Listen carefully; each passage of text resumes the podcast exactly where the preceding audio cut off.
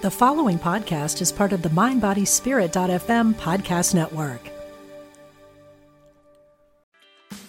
Meditation doesn't have to be a solo practice. Meditation is more fun with friends. Looking for a way to drop in and hang out at the same time? Join us online at Omega Institute for a meditation party with self proclaimed meditation nerds Dan Harris, host of the 10% Happier podcast, Sebene Selassie, and Jeff Warren. This three day retreat will stream live from Omega's Hudson Valley campus May 17th to 19th. Don't miss the party. Reserve your spot at eomega.org slash party today. Hey there, and welcome to Big Universe. I'm Jim Lefter. I'll be your host for today. I'm a spiritual journeyman and media consultant. Joining me is my amazing co host, spiritual rebel Sarah Bowen. Sarah is the author of Sacred Send Offs, an animal chaplain's advice for surviving animal loss, making life meaningful, and healing the planet. Hi, Sarah. How are you today? Hey, I'm good, Jim. How are you? Good. I, I understand you took a trip across the pond related to your book. Tell me about that. I did, and I'm still curious why we call it the pond because it took a long time to get across to England. Merry old England. Yes, I don't know. Yeah. I, it seems like a very British thing to say. It does. It does. Well, you know, and I haven't I haven't really been over to the UK except for, you know, business um, you know, where you're flying in, you're in a hotel and you're flying out. But I had the pleasure of spending a week in Oxford. Ooh. Which is yeah, which is one of these places that for me is kind of um oh, I guess I have to admit I don't even think I thought it existed for real. it was like it's, like Hogwarts or something. Something like it was very much like Hogwarts. Um, I was there for a conference with uh, the uh, Oxford Center for Animal Ethics. There's a, there's a guy I really like um, named Andrew Linzey who's written some books on animal theology, and his daughter Claire runs this wonderful school so over there in the summer. So I uh, I went over, and I stayed in a room that had been built in the 1200s. Wow so you know it was this kind of rickety little staircase to go up it right and i felt like i was kind of going in. I kept thinking about cs lewis who you know had written mm-hmm. in that area too and kind of i have to admit jim when i went in that room the first thing i did was open up the wardrobe to see if like maybe i could go in and i could go to some kind of fantasy land from lion witch in the wardrobe. But right right. there's such a rich heritage for those of us who love books you know tolkien had had uh, been a professor at the school that I was at, and there's just this kind of um, history. I think that well, I don't. we didn't have it at at the undergrad college Big Ten school, right? Right, that I went right. to, and so it was just a, a lovely time to see kind of what Oxford was like, and so many uh, universities and colleges all kind of in one area, and, and bells ringing all the time because there's so many different churches so there's kind of this dong dong dong you know going on and and that was my big takeaway was we need to get rid of our watches and go back to some system where bells ring to tell us where we should be at any given time. Oh, I see. well, that is very very important thing to uh, to discover when you're on a trip to England. It was. It was. So I'm looking forward to going back sometime and and spending more time. I think you had a trip recently too, didn't you? Uh, yes, we went to Alaska. We had we had journeyed on a cruise ship to Alaska. It was wonderful. We got to see. We had to uh, visit with the sled dogs and and do all kinds of fun stuff. Um, it was really it was really amazing. It's uh, it's beautiful out there. Yeah, the other side of the pond. Yes, yes, yes. The well, we have one of our favorite guests coming on today, Vincent Genna. Uh, Vincent is a, a, psychic therapist, which you don't hear very often. Psychic therapist and medium. He has background in psychology, um, as well as being a psychic, and uh, he's going to enlighten us on on a new model of uh, thinking of things uh, in terms of psychology that includes sort of a additional steps to the traditional pyramid. I think it's going to be really interesting. And also, you know, he's going to help us get to the root of our beliefs, um, which is fascinating stuff.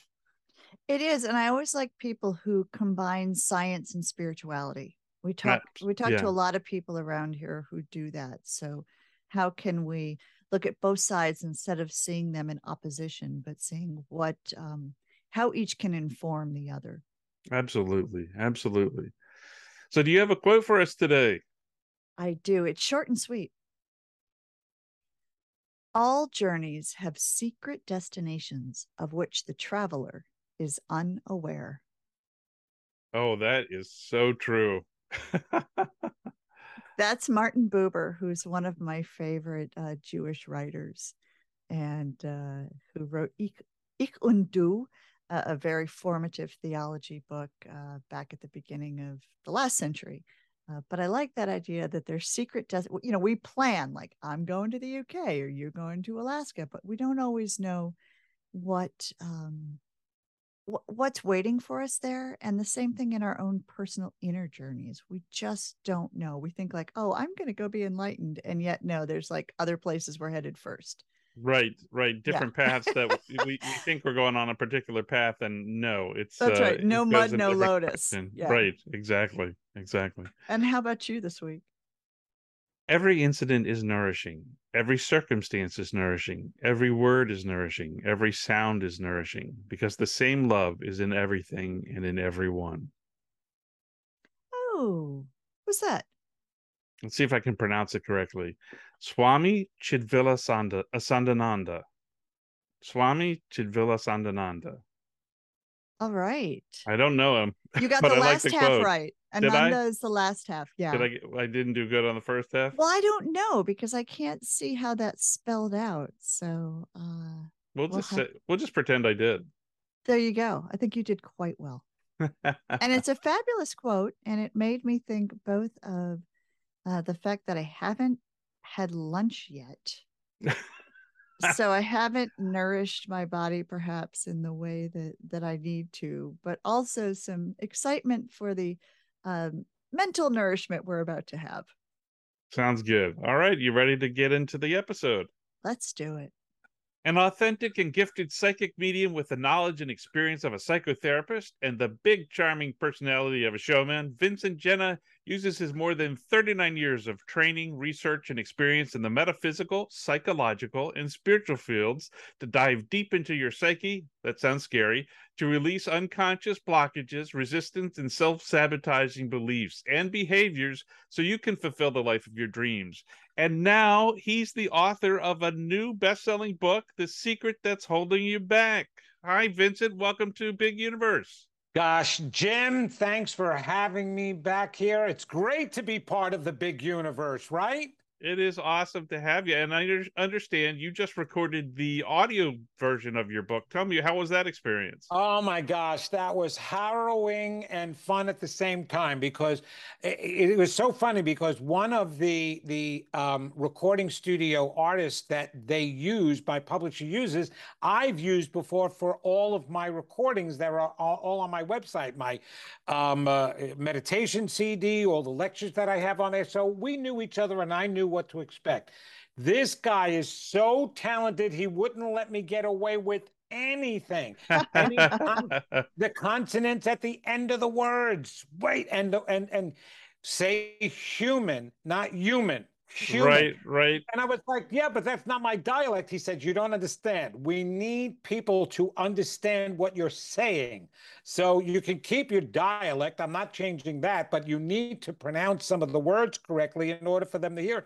So he actually saved my D's, my T's, my S's, and he clipped them apart from words that were really good and he saves them. And then when he goes back and he edits, he spends hours upon hours replacing a bad ending with a good ending. He would oh just my go, goodness. So we work 10 hours a day, okay, for five days straight. Wow, your voice must have been really tired oh, by the it end of that. Oh, but as soon as he started hearing it, that's it. You're done. We can't. Nope. Your your voice is too raspy.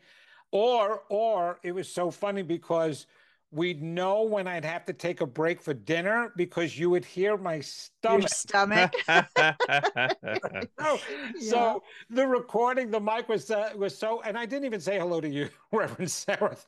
Sorry. No, I, no worries at all. But there. I'm I'm having my own kind of flashbacks because I did an audio recording once too, and I remember one of the tips was that every once in a while they made me bite, and I wonder if they did this with you. They made me bite into a green apple because when you're uh, when you're speaking and you start to I don't know this sounds odd, but it, it starts to be like too fluid in your mouth. They have you bite on an apple, which kind of sucks everything out and dries your mouth out. Isn't that odd? That is That odd. is odd. Oh, Did- that you is didn't have to, okay. Well, I guess No, I guess I my didn't mouth. have to do that. I had the reverse. I was getting too dry, and so you got, got a Ah. lot of lip smacking. Yeah, yeah, it's it's so interesting and then to go back and to listen and, and to to do it with a way where you don't overly you know critique yourself or you know you don't get Oh. tired of hearing yourself it's just such a fascinating process kidding. I'm listening to myself I'm like, wait a minute, that's not how I speak. I want it to sound very natural. And so that was very important for me, but I hmm. wasn't speaking naturally. But by the time he finished editing it, and then a couple of then even a month or two went by, and I had to go back in after my publisher found, even no matter how great we both were, and he was on this, there were some words I left out from the Mm. reading um uh, and but we didn't catch it so i had to go back and there was only six of those but he had 100 fixes waiting for me Wow. to edit that night and so i go back in and he said okay i don't know if you want to get away with this but i don't want to get away with this and he says we gotta you got you gotta record and he wouldn't make me record a whole section he says the least amount of recording that I have to put and stick in, the easier it's going to flow. So he would have me say a sentence that had to be corrected, but he would use only either a consonant from it or one word and stick it in until it matched perfectly. So my voice had to match with the previous recording. It was an artistic It endeavor. is. It really is. Yeah, it's, you know, it's it is, artistic for everybody. Yeah. and I think it's important for for those of you who are listening. I mean, we're in such a podcast era now where we, you know, we we've gotten very comfortable with with being able to listen to ourselves natural, but to understand the great amount of work that goes into the audiobooks you listen to and the technical skill of the people mm-hmm. behind the scenes mm-hmm. that really Oh. make this happen. So, you Oh, know, this shout out guy- to all of the folks who are who are making audiobooks Yes. so that we can hear them and understand them and and it's really Well, quite a skill. Well, you know, I was on the other side of that when I was younger. I was a producer at Discovery and and uh, all that sort of stuff. And I was actually I wasn't doing the editing, but I was I was actually directing people in in terms of narration for television. So I so I get I got the other side of it. So I I understand what you're talking about with all this. And Vincent, Oh, yeah. and Vincent, you uh you you were you are you were a showman in the past. You were actually even in the movie Grease. Is that right? Yes, I was. I was a singer and dancer. My greatest claim to fame. And let me tell you something. I did a bunch of movies. They were small, and of course, I was, you know, very small parts here and there. Um, but if there was any movie that I was going to be in that was going to last the rest of my life, not only to be able to get me something that helped me in some way, and I'll explain that a little bit, but I also still receive residuals from that dang movie and some really decent ones. And yes, Grease. It was just amazing to have been in that, but it really changed my entire life, which is what led to this book. Yeah. And I even write about it in there. yeah, I just and- had to go Google him in Grease because it was one of my favorite movies as a child. And I'm probably part of those residuals you're still getting because when that movie comes on, I have to watch it. I know every word and I would sing and dance around as a kid. Yeah. Absolutely. and it's so funny. I do have uh, myself, I have uh, American Film Magazine.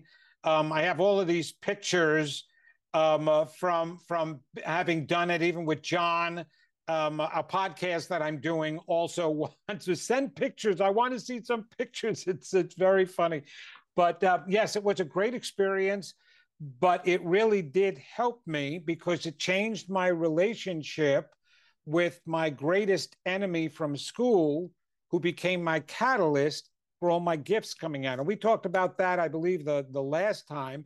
Is um, this was a guy who needed a lot of help, and nobody knew how to help him because he wasn't sharing anything with them. And he he would you would ask him how you're doing and everything was wonderful and he would brag about himself about everything. But i kept hearing something different and it was after visiting him in a weekend at his place in connecticut my wife and i were driving back to long island and i was in tears. I was just crying because my heart was breaking for this mm-hmm. guy because i knew there was something going on and i asked god to give me the ability to help him and within a week, all these paranormal things happened to me, which gave me the gifts that I have today, which is crazy and led me in a completely new direction as a spiritual teacher rather than a performer.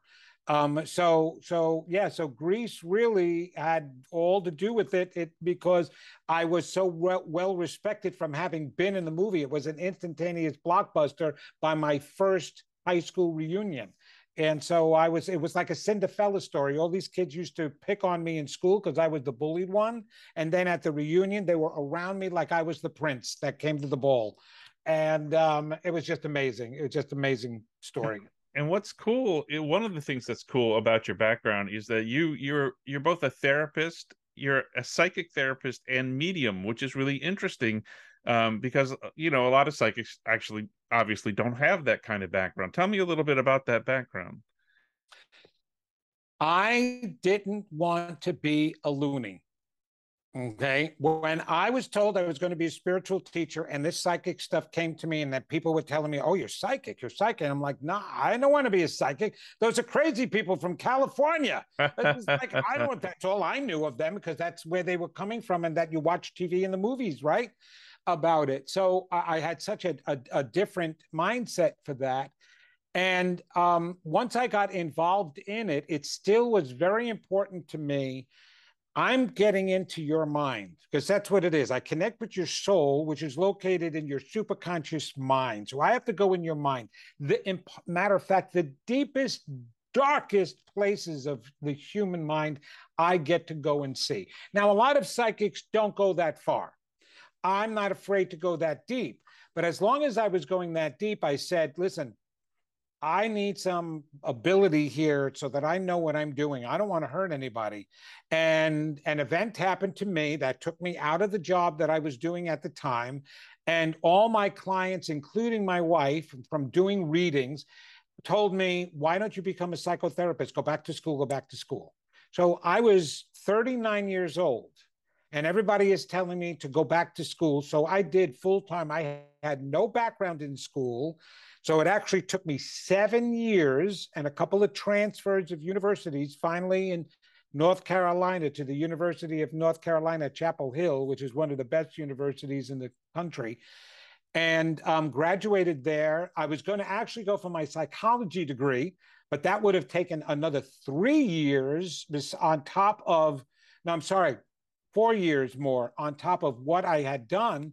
Um, and I'm, you know, having been older already with two kids, and my wife was supporting us while I was going full time. I wasn't bringing in any money at all. And um, and it was my advisor that said, "Listen, what do you want to do? You want to counsel, right? So you don't need a psychology degree in order to counsel. The only difference between a social worker, clinical social worker, and a psychologist is you can't do tests. You can't test, you know, do personality tests and stuff like that. And I didn't care about that anyway. So that's what led me to the School of Social Work. And so I got my degree there. And I had my own practice. I had actually two locations because I worked for the school and then they started referring students to me. So I wound up having two locations. And then from there, I worked for hospice. And it was the greatest work I did because you learn how to live from working with those who are dying. Um, and especially the mediumship part that was, you know, helping me. I was connecting more and I was having all the psychic awareness for all my clients. And it was so funny because while I was going to school, my supervisors and professors, I was, I was, you do internship right away when you are in a school of social work. So I was working at the school clinic and the supervisors were like, wow, Vince, you must have some kind of sixth sense in in regarding diagnosing because you can diagnose so accurately within five minutes of meeting a client and usually it takes a week or two of meetings before you can come up with a diagnosis. And i'm like yeah maybe i do have that sixth sense. I'll look into it. It was, it was the psychic part. I knew exactly yeah. not only did i know what their disorder was i knew what their issue that was causing it um, so that's what led me to get my psychotherapy degree and my license. But then years later, I had to let go of the license so I could do it my way because it was taking too long to do it their way. Got it. Got it. Uh, one of the things, I mean, that really informs your book in a lot of ways. I mean, you you go what what's really cool is that you go into models of psychiatry in there and you add some new elements into there. So let's talk a little bit about you know the the various parts of the of the pyramid that that it was initially there and the kinds of things that you added into as you as you explored things. So there's the the you know the basics uh, uh, we know of the conscious the subconscious and the superconscious. Talk a little bit about those levels. Well, those are the levels that actually Freud, Sigmund Freud was the one who really pioneered the study of the human mind. And originally it was thought of as that uh, you've seen the iceberg model of the human mind to show how much is in conscious awareness. The part that's above the water in an iceberg represents the part of the human mind that's in conscious awareness.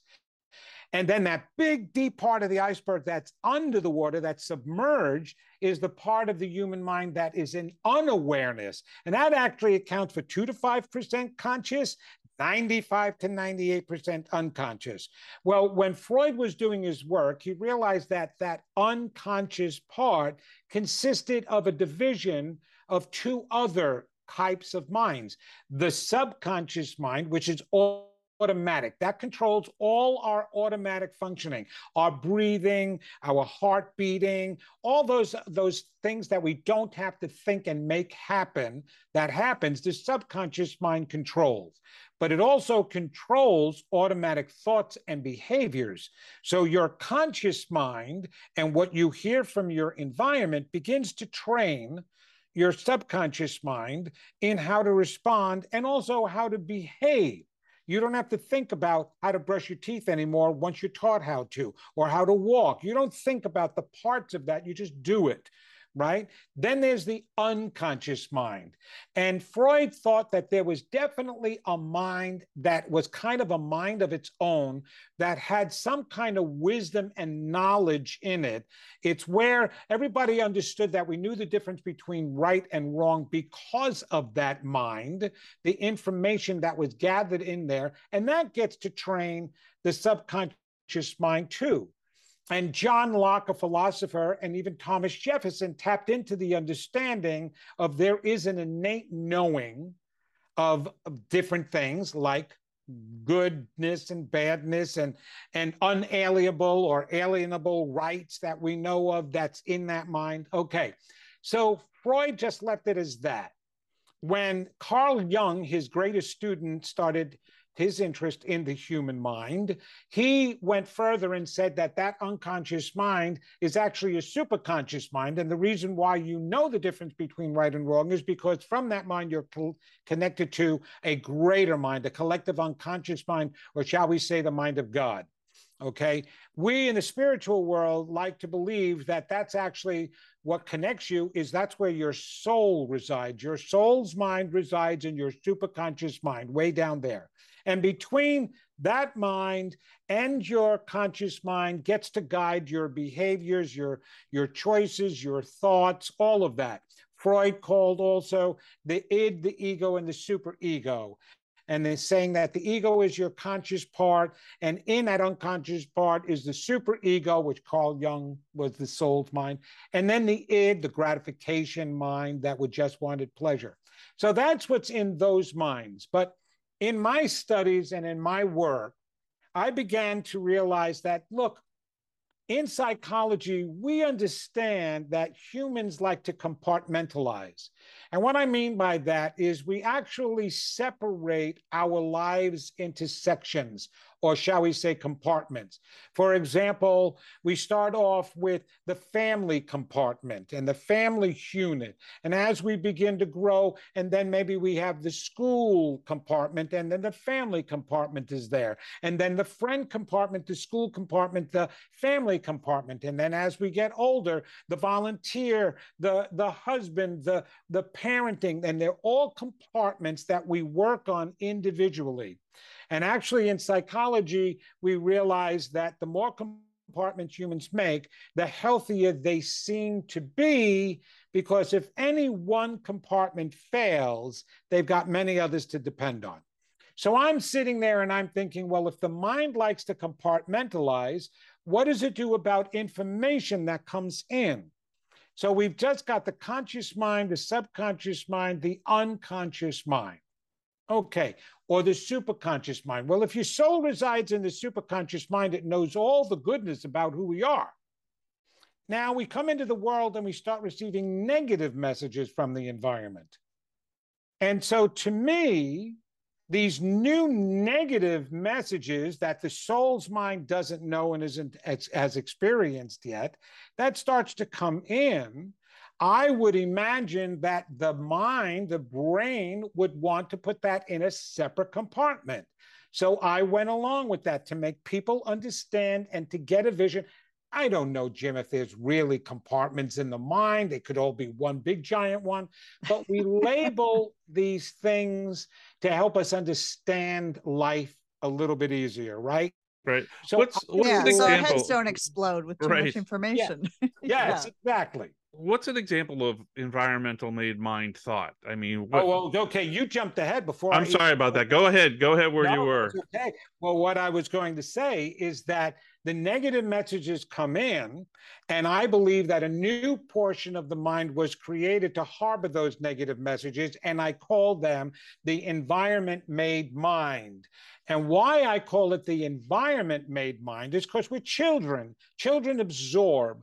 We don't have the wherewithal or the advanced thinking ability to create our own internal beliefs. They just kind of happen based on the messages that we're receiving, which is why it's so important to feed children. And when I say children, I'm referring all the way up until young adult, 23 years old is where we start to go into a different developmental level. But until that point, we're absorbing. And, and if you keep telling me that I didn't do good in school and that my C's are no good and my B's are no good and you want me to get A's, or I'm at home and I'm acting up and I'm being bad, or I'm having a temper tantrum and you're telling me that we don't like accept that behavior and you keep correcting me, I'm going to start forming, or that's going to form in my mind these beliefs about me. The human mind and, and the brain itself has two functions. And I may be jumping ahead here, but it's important to understand this is the highest function is to keep us alive. And the second highest function is to protect us in order to keep us alive. And so now it's going to compartmentalize. I got, we can't mix the negative messages with the positive messages in the unconscious soul mind because that's like oil and vinegar. So now there's another level, but that level is wedged now between your unconscious, superconscious mind and your subconscious mind. So now there's the environment made mind. And, and some examples to answer your question are things like I'm not good enough, I'm not smart enough. I'm not pretty enough. I'm not handsome enough. I'm not tall enough. I'm not worthy enough. I'm not deserving enough. I'm not lovable enough. Those are the messages we receive from the way we are attended to in this life by our parents, by our siblings, by all the adults, our teachers, even the condition of our environment. We're just constantly receiving these messages, and the brain takes it all in. Okay, whatever it hears. And so it's harboring it now. Now you've got closest to your conscious mind all of these maladaptive beliefs you're walking around with. And maybe in school you get picked on. And so you throw in another maladaptive beliefs. I'm not likable. Nobody likes me. So I'm- is it is it all negative stuff that comes in the environment uh, yes, environment made mind? Negative stuff that comes into that mind. Any good stuff that happens, yes, the soul mind that comes from the other side where there's nothing but love and positiveness and all the what we want to call the positive traits of God what or shorts whatever you want to call them the collective unconscious knowing of goodness yeah that's in the soul's mind and the unconscious mind. That's how we know we're good because when we saw something negative happen it didn't match what was in the good part so that's how we were able to distinguish wait a minute, this is goodness that I'm feeling here, but this over here doesn't seem to be that way and match. So this must be the opposite. And we put the name bad to it. But that's how we were able to judge the difference between right and wrong, is because we had always a layer of good first. Always remember that. Nobody is born into this world with negativity, evilness, or anything like that. Not even a child. And I don't care. You take any child that is born that people want to say have um, disorder or or defiant disorder or any of the childhood disorders. That is because whatever was going on while that child was in the womb in its environment I didn't say how old you have to be before you absorb the negative messages, right? Right. You absorb them upon the time that you were conceived. Because That's interesting. That's interesting. Yes, because energy starts the moment you're conceived. A new direction of energy is starting, which is what it's allowing the cells to split. Everybody thinks there needs to be a brain in there in order to hear and absorb. No, it's all about vibration. And every one of those cells has a mind of its own that's developing, that knows its function and knows that it needs to go as a hand and know it needs to go as an eye. And so that is all on its own. So it's absorbing then whatever is on the outside. So if you've got a mother or parents that are fighting and a negative, and I can't believe I'm pregnant again, I shouldn't be pregnant, that kid is going to absorb it. And that's the only way they would come into the world with negativity. Hmm. All right. So, okay. So that's, that's the environment made mind, but you yeah. also talk about another part of the mind too, which is yeah. the adult made mind. That's right. So how does, how does that fit in here? Vincent? Well, all right. Let's take that understanding. Boy, we're going deep into all this. We're going deep. We of course we got to go deep. That's, That's right. My name it's Vincent Deep Genna, but you can't help it. So, all right. So, what did I say? The second function, highest function, is to protect us. So now we're growing up and a mind is developing, but we're growing up feeling bad about ourselves. These messages keep popping up from our unconscious mind. I'm not good enough. And it's actually the environment made mine. I'm not good enough. I'm not, that's because the teacher yelled at me because I'm stupid, whatever it is and that feels bad. And so now the brain is going, I can't function this way. I can't function this way. I got to do something else to protect me. And so it creates a new level, a new compartment. And I named it the adult made mind. It's because the adult brain is what decides to set a new set of beliefs and a new compartment. And in that compartment is all of Freud's defense mechanisms and a whole new set of beliefs that shield you and protect you from the I'm nots. So, in other words, instead of believing I'm not good enough, you're now walking around believing that I didn't get that raise and promotion because my boss is an idiot. Or I'm not, my, my relationship sucks here because he's terrible or she's terrible. My partner is a jerk and and whatever or the government. That's the reason why i have no money. Or all of these we will blame everything. We will blame blacks we will blame women we will blame muslims we will be, blame the lgbtqp plus community. We will blame anything we can to take the blame and the pain off of ourselves. It's growth and evolvement, right? Learning who we really are. So now you've got this new thought, new movement concept where we're capable of manifesting all that we want. So we're taking in now positive information. But guess what? because the adult made mind is now wedged be- between the environment made mind and your soul's mind. It is now the closest to your subconscious and conscious mind. And it is so strong and so powerful because think of this You've got these messages, not only the good ones from your soul, always trying to squeak up there. No, you're good. No, you're wonderful. No, listen to this intuition. Don't go with him. He's not good. Oh, no, take this job. Don't go down this road. You got all those messages coming in at the same time as the, oh, you're not good enough. It's not going to work. Oh, you're not lovable. This is not going to be a good relationship. And so the adult made mind has to be strong enough to push that down.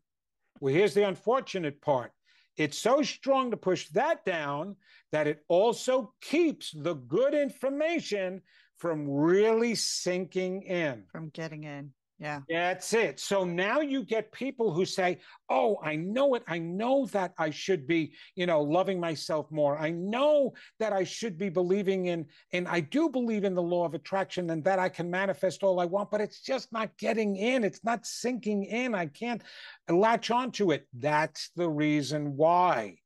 It's because the adult made mind need to be disempowered before it can sink in. All right. So there's the big question. How do we do that? A big question. That's a yeah. that's a oh. little question. I don't know what you're talking about. That's, How do we do that? He'll, he'll just have a one word response, I'm sure. Eat no easy. Buy my book. All right. Well, how about that. how about some teasers for those oh, folks teaser. Okay. Been, uh... just, okay. so you've got here. You know what's really really interesting, and I can I can share it this way. Um, I remember having a dream, and there are people who can lucid dream.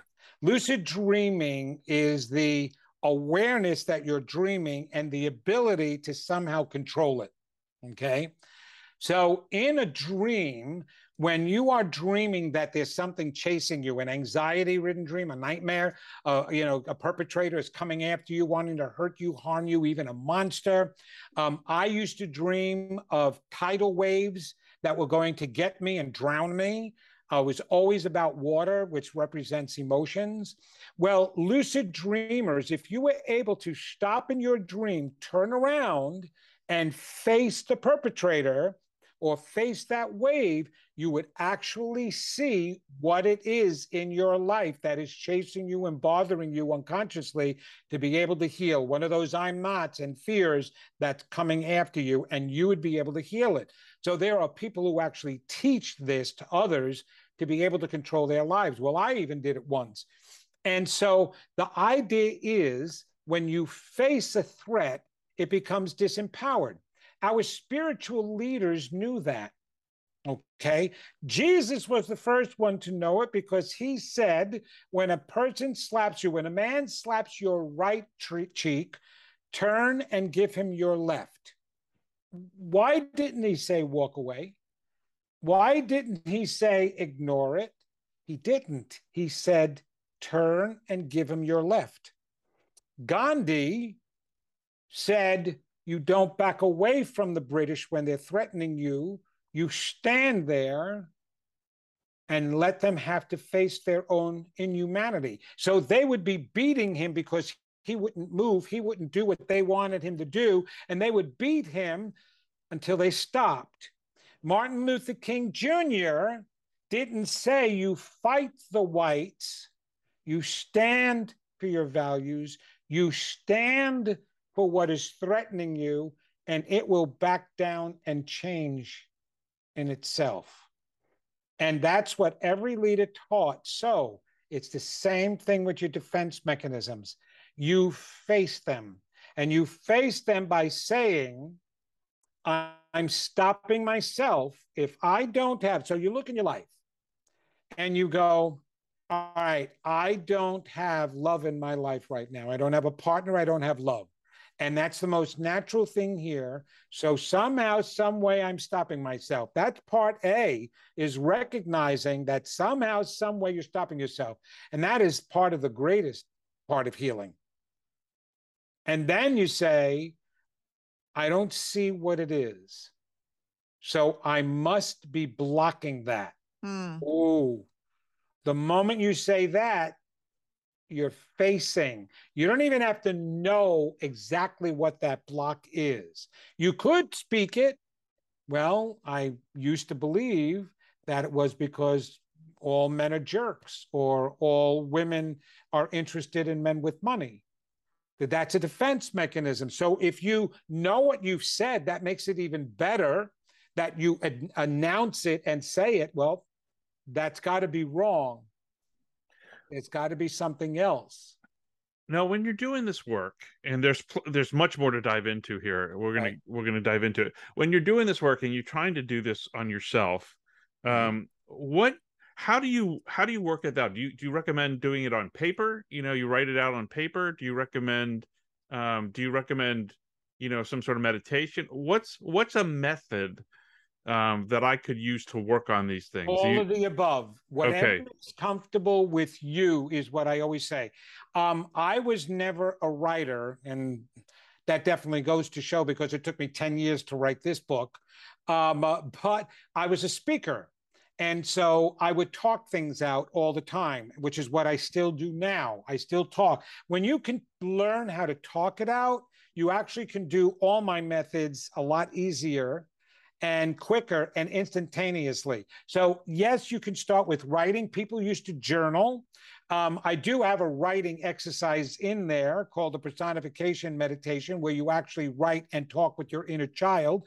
That is one exercise that's good for writing, but you can take notes. If as soon as you think of something, okay, I must be okay. Here's what I used to say um, as an excuse as to why I'm not with a partner, and write that down and then look at it and say this is a defense mechanism. So this is an amm and an, an adult made mind belief and defense okay? So now i'm looking at it and you're facing it. And by facing it and writing it down or recording it and speaking it a lot of people like to record too and play it back you're facing it and you're recognizing okay so that has to be an excuse but in order for any of this to work, Jim and, and Sarah, we need to have certain beliefs to start with. And, and one of them is in the law of attraction. We have to believe that we're more than these physical beings and there's more in the universe that we're connected to so that we find value in even doing this work. so I- yeah, so people get things wrong about ways to do it. Yeah, people things get wrong about the the law of attraction. What do they get wrong about it? I mean, because that's it's very much in our lexicon right now. You know, this this philosophy of the law Oh, of yeah. attraction. What do they what do we get wrong about that as we deal with this stuff? I can tell you what you get wrong about it is your belief about the steps in it. It's being taught wrong. I'm sorry. There's been a lot of people teaching it out there, but if you really think about it, um, wouldn't it, you know, when you were taught algebra, there was only one way to teach it. And so you know how to do a percentage. Yes, in math today, they're doing all different kinds of math, but it comes to the exact same point and value. Um, in the law of attraction, they keep teaching you that your thoughts create. So change your thoughts. Well, I'm sorry that that's actually um, um, not a not wrong, but it's a misconception as to the idea that thoughts are what create. Uh, uh, uh, uh, uh. Your thoughts don't create. Your beliefs create. Your thoughts That's an important distinction. totally That's a really important Because distinction.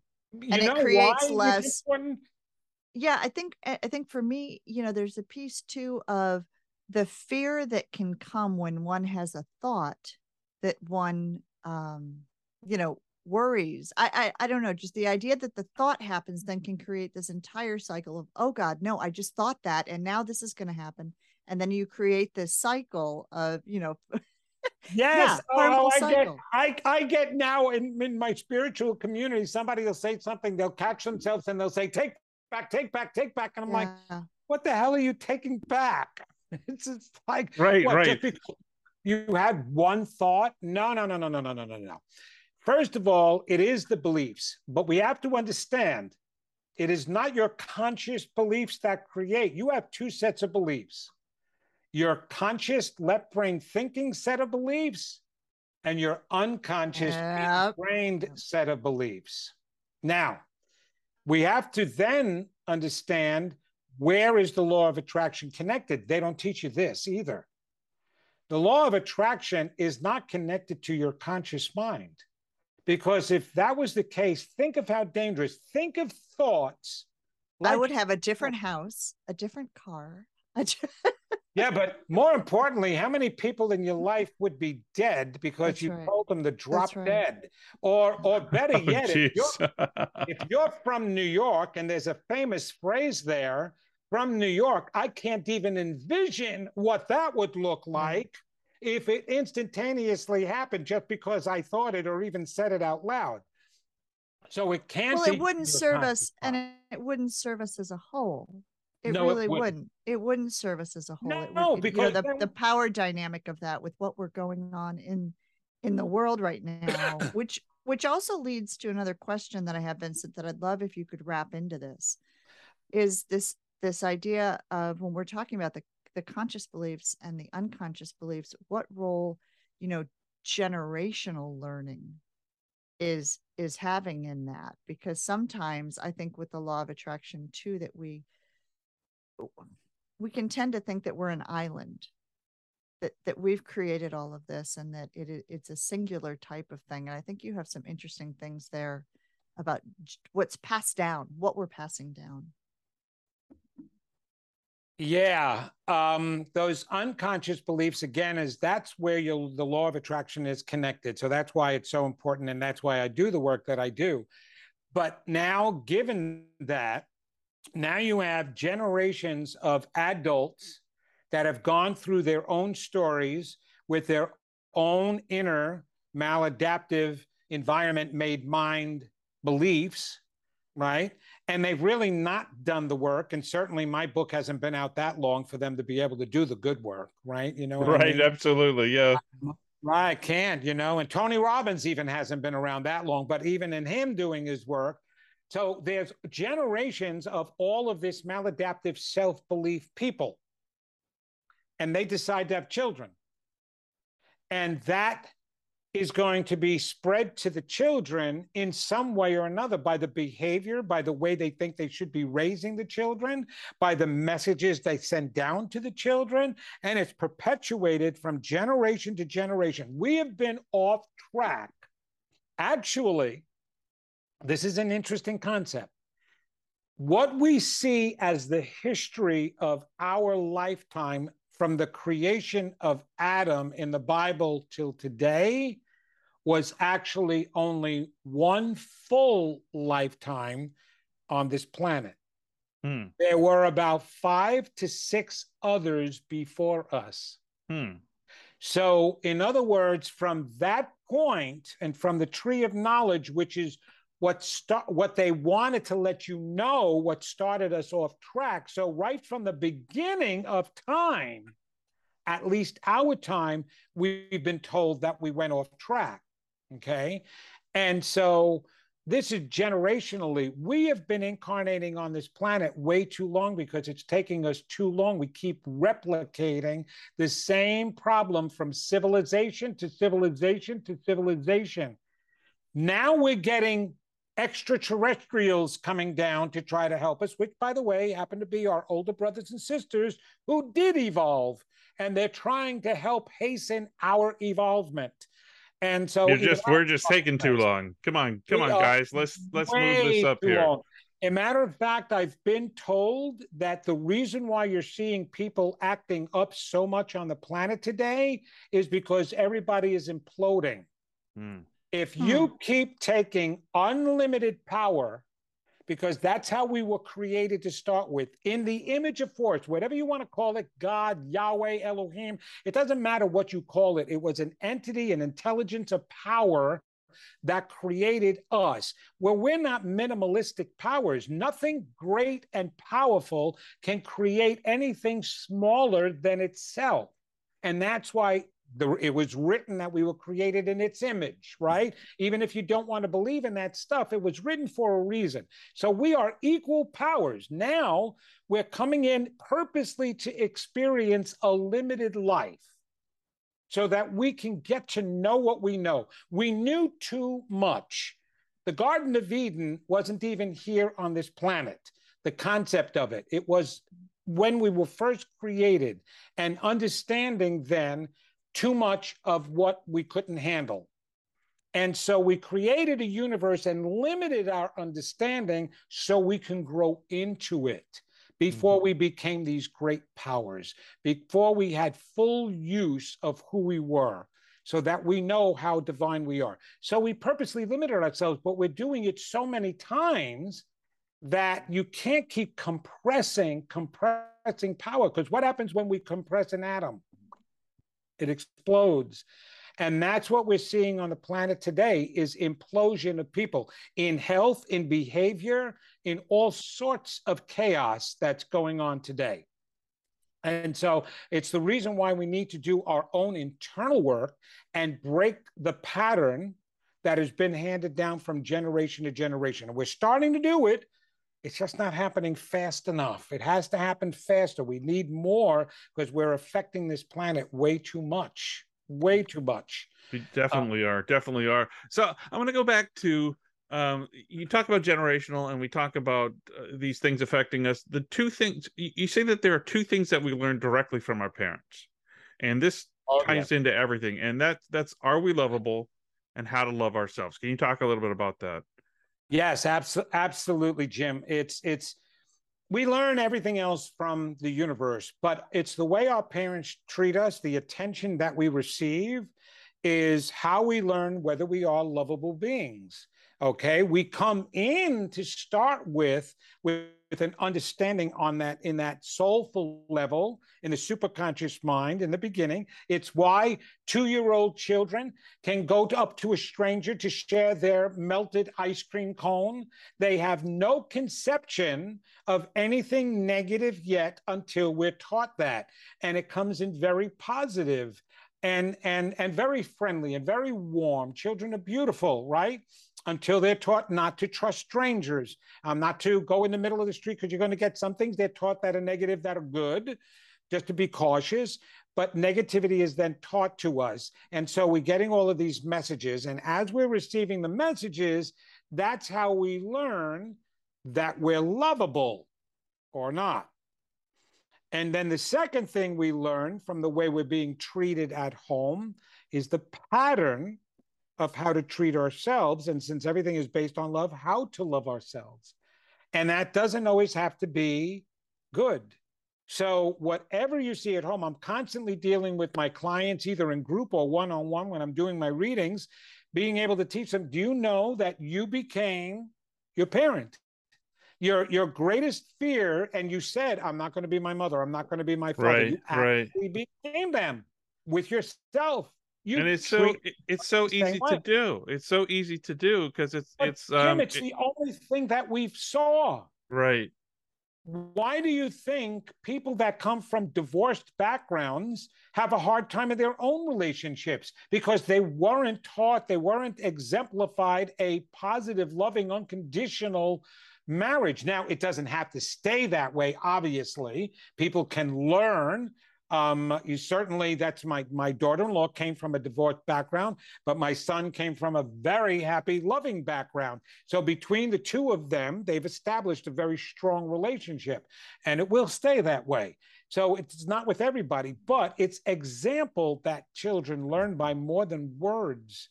And so, with all this negativity that's going out there, that's where they learn. And that's why it's so easy to follow that pattern. It's the only thing that we've seen and and you you make the emphasis that you know we have to do this work. You can't leave your past behind. Oh please. I see so many memes on facebook about that. And I hear so many the gurus today, authors, luminaries, and I don't mean to put down their work. They have very valuable work. But when anybody turns around and tells you to forget your past, please walk away from them because this is the person who is not going to be helping you very much. Hmm. It's easier to chop off your arm and go around armless than it is to separate yourself from your past. You're not even meant to. It's part of your brain.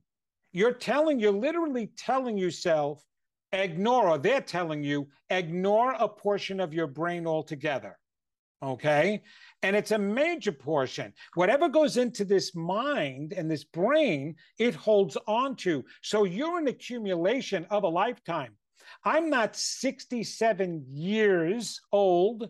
I have accumulated 67 years of age and experience. But little Vincent is in there just as much as adult Vincent. And here is the sad part, especially in the way the world has been. We get our first set of self beliefs in our youth.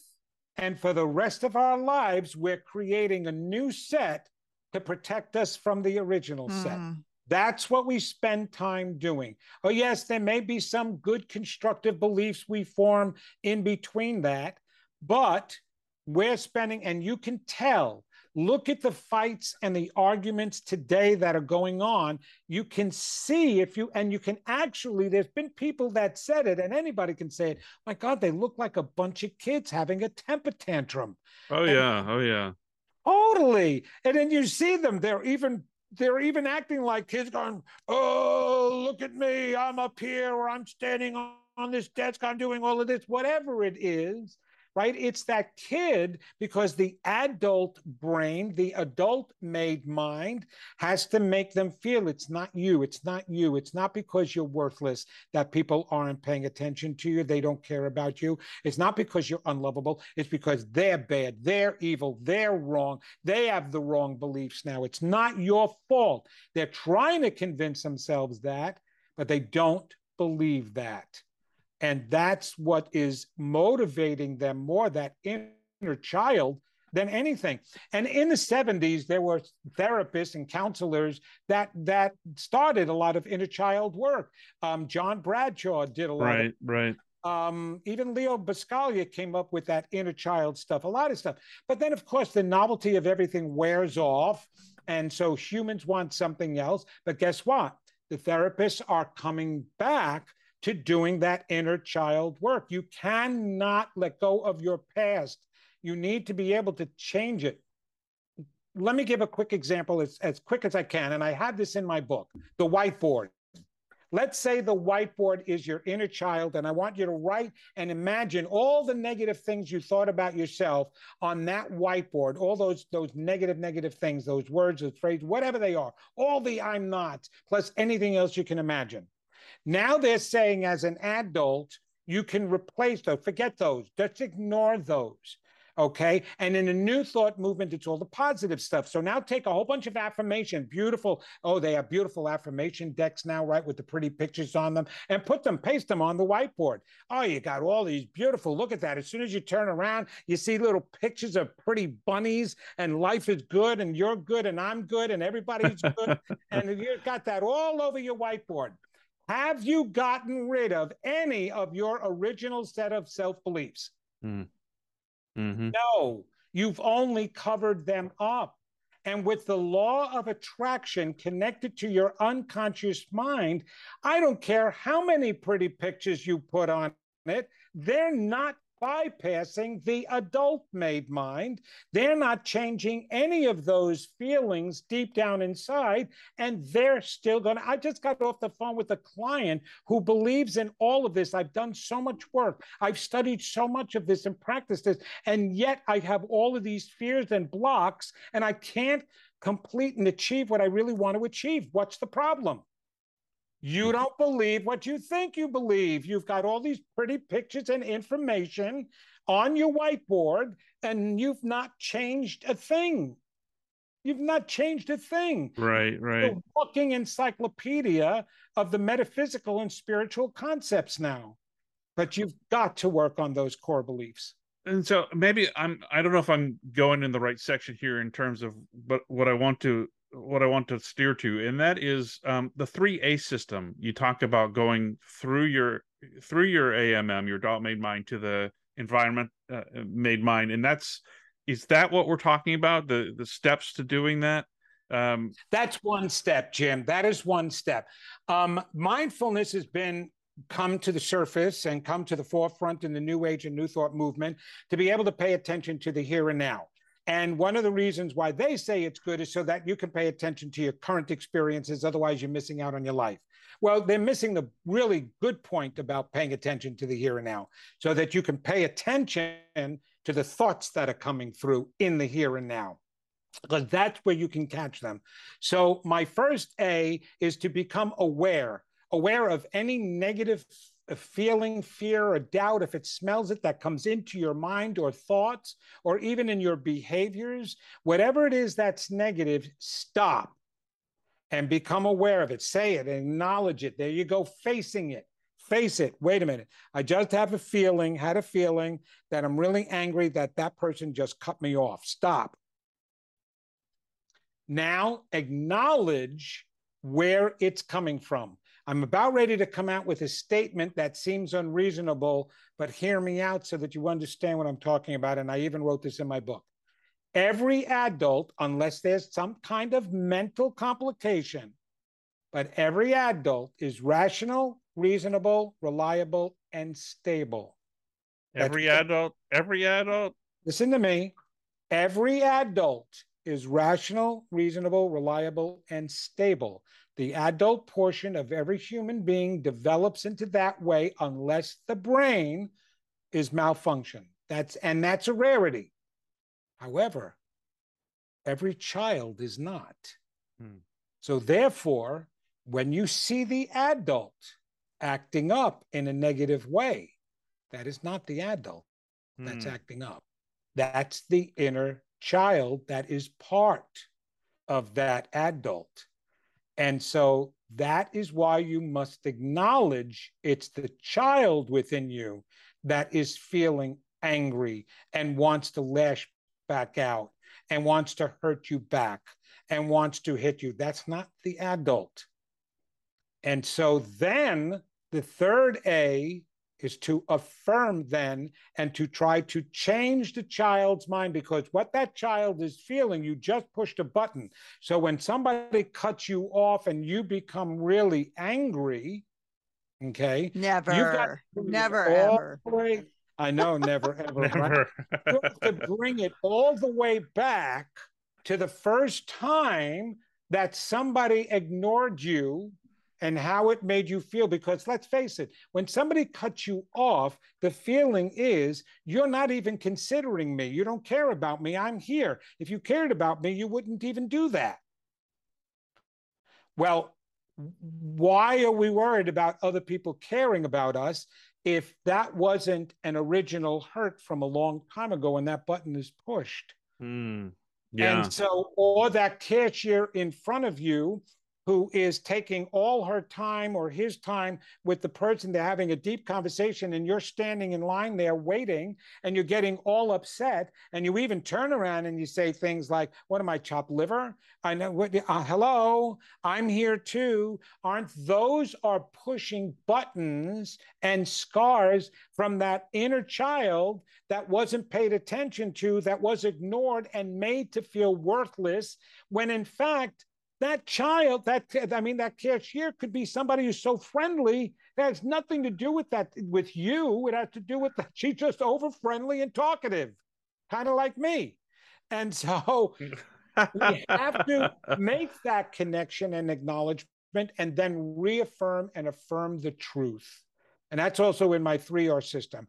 You are lovable. You are thoughtful. This is a very friendly cashier. That guy didn't really mean to cut you off. How do you know he's not in an emergency? And even if he was, he thought that he was going to make it through. He did. You didn't crash into him.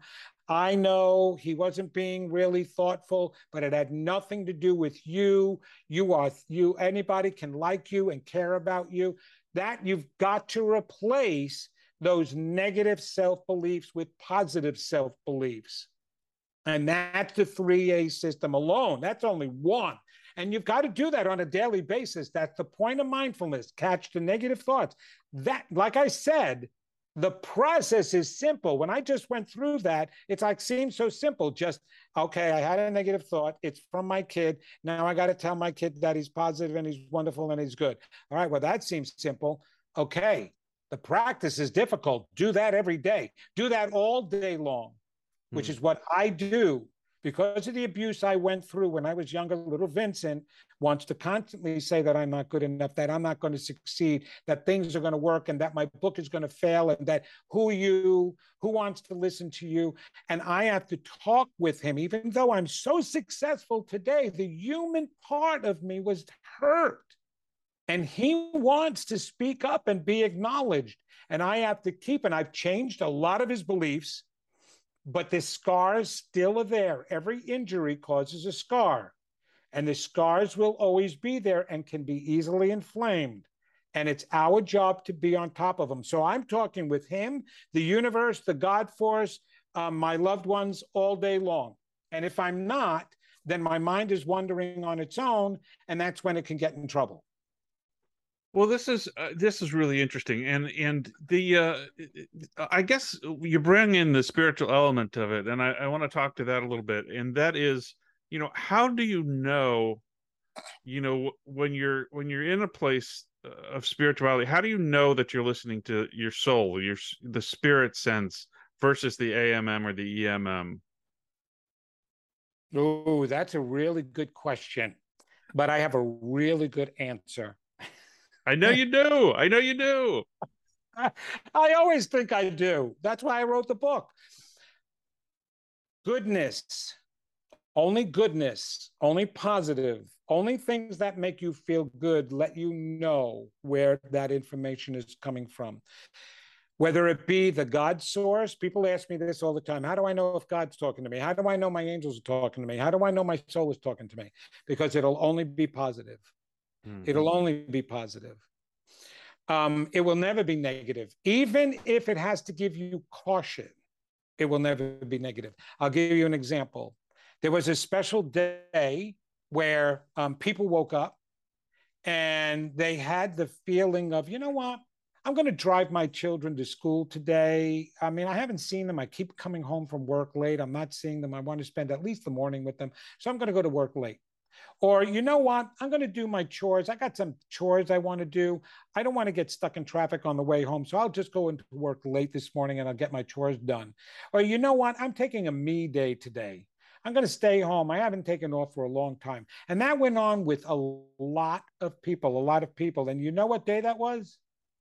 We just celebrated a memory of it just the other day. September 11th. Right, September. right, September 11th. Yeah. Not one of those people were told, don't go to work today because something devastating is going to happen. That is not the kind of warnings that the source, the God, the angels gives people. It doesn't. But it also allows for free will too, because there may have been so many others that got the same message and said, nah, I'm not going to take off. Nah, I'm going to create more work for myself if I go in late. I'm just going to go on time. I'm going to do the same thing I always do. We don't know how many. And it even is with in the world today, those people who come up to you, people always ask me, what teachers do I listen to? What practitioners do I go to? If any psychic, if any counselor, if any teacher, when you're done with them, makes you feel worse about yourself than when you got there, you know they're a charlatan. If mm. they hmm. give you negative information, now, do I feed people negative information? It may sound negative, yes. For example, if I do a health reading and I said, you better go to your doctor, I'm seeing a growth inside of you, but I'm telling you the reason why I'm seeing it. Don't just focus on the fact that there's a growth inside of you. I'm seeing it because you're going to be able to do something about it. Now, if you ignore me, okay. And if you don't go to the doctor, well, then whatever happens is going to happen. Don't blame me and come haunting me afterwards and and so i always and only will see something if it is negative that you can do something about because there is negative in the world. When a doctor turns around and says you've got this disorder you've got this problem we got to take care of it he's not being negative or she's not being negative. So but they can tell you we can take care of it. Let's let's do what we can. We can do something about it. So they're always meant to make you feel at least hope or positiveness. So that's how you know. And your soul absolutely will only go to the positive and reinforce you and not pull you down. It's only your human mind that will tear you down and give you the wrong messages. Well, Vincent, you know, there's so much that we didn't get to that I want to get to at some point. We have to have you back on. I, I want to get into the five common reasons people experience illness or injury, but I think people are going to have to check out your book for that because I don't think we have Gotta enough check time. out the book for that. So- we manifest our health as well, Jim. I'm glad you brought that up. So yes, people need to read that so that they can take control of their health. Absolutely. If there's one final thing or piece of advice you'd like to give our listeners today, what what would that be? Well, you can't believe in anything until you believe in yourself. You must believe in yourself before you can believe in anything else. Even even Mufasa said it to Simba in the cartoon after Simba Mufasa died and Simba hadn't seen him and then all of a sudden there's the scene where Mufasa comes to him. Mufasa says you have forgotten who I am because you've forgotten who you are. Those messages are everywhere. If you forget who you are as a magnificent being, as a divine soul, and you don't believe in yourself and you don't need the proof from anybody else, and no human and circumstance gets to define who you are, you do. And upon creation, you were defined. If you don't believe in that, if you don't believe in yourself, you don't get to believe in anything else. It doesn't work. So do that. And then the second thing is you are worth the effort to put into doing this work because when you come out on the other side and you get to see what you've created for yourself, that's the whole point of being here is to see how magnificent and how I'm losing the word. Um, um, um, it'll come back to me. How much you can create, how unlimited, simple word like that, how unlimited you are. There is nothing greater than seeing your own divinity and greatness. And so it's you're worth the work. And it's it it helps the world too. Well, that's the whole point. The only way to heal the world is by healing yourself because that becomes collective, because that moves out onto another person, which moves out onto each other, and it becomes a collective force. So it always has to begin with the self. Love thy neighbor as you love yourself was not stated the correct way. We bastardized his words. What Jesus actually said is when you love the God you are with all your heart and all your might, you will be able to extend that out and love your neighbors then as you love yourself. And then that's when unity and the world will be healed. Awesome, Vincent. It's been fantastic having you on again. You're going to have to come back, will you? I can come back anytime. You know that. Part two, part three, part four. It's all part of the same conversation. Thank you for having me on. It was great talking with the both of you today. And thank you for those questions, very thoughtful ones. Oh my gosh. For more information about Vincent Genna, go to vincentgenna.com and check out his new book. It's available on Amazon called The Secret That's Holding You Back. And uh, for more information about Sarah Bowen, please check out her book, Sac- Sacred Send Offs, and go to sacredsendoffs.com. Did I get that right? You got it. Thank you, Jim. Awesome. It was. For more information about me, go to youthrivehere.com. Thanks, everybody, for joining us on Big Universe. Do you ever feel that calling that you should be doing more with your life? If you're unhappy with the status quo, I can help. My name is Elias Patras, and I'm an intuitive motivator, psychic medium, and motivational speaker. I know that feeling, and on my podcast, Your Inner Voice, I can help you answer that call to step into your life's purpose. I will show you how to recognize and listen to the signs and signals that are all around us and help you tap into your intuition. Join me for the show here on the mindbodyspirit.fm podcast network and wherever you get your podcasts. Let's connect, educate, and grow on this journey together.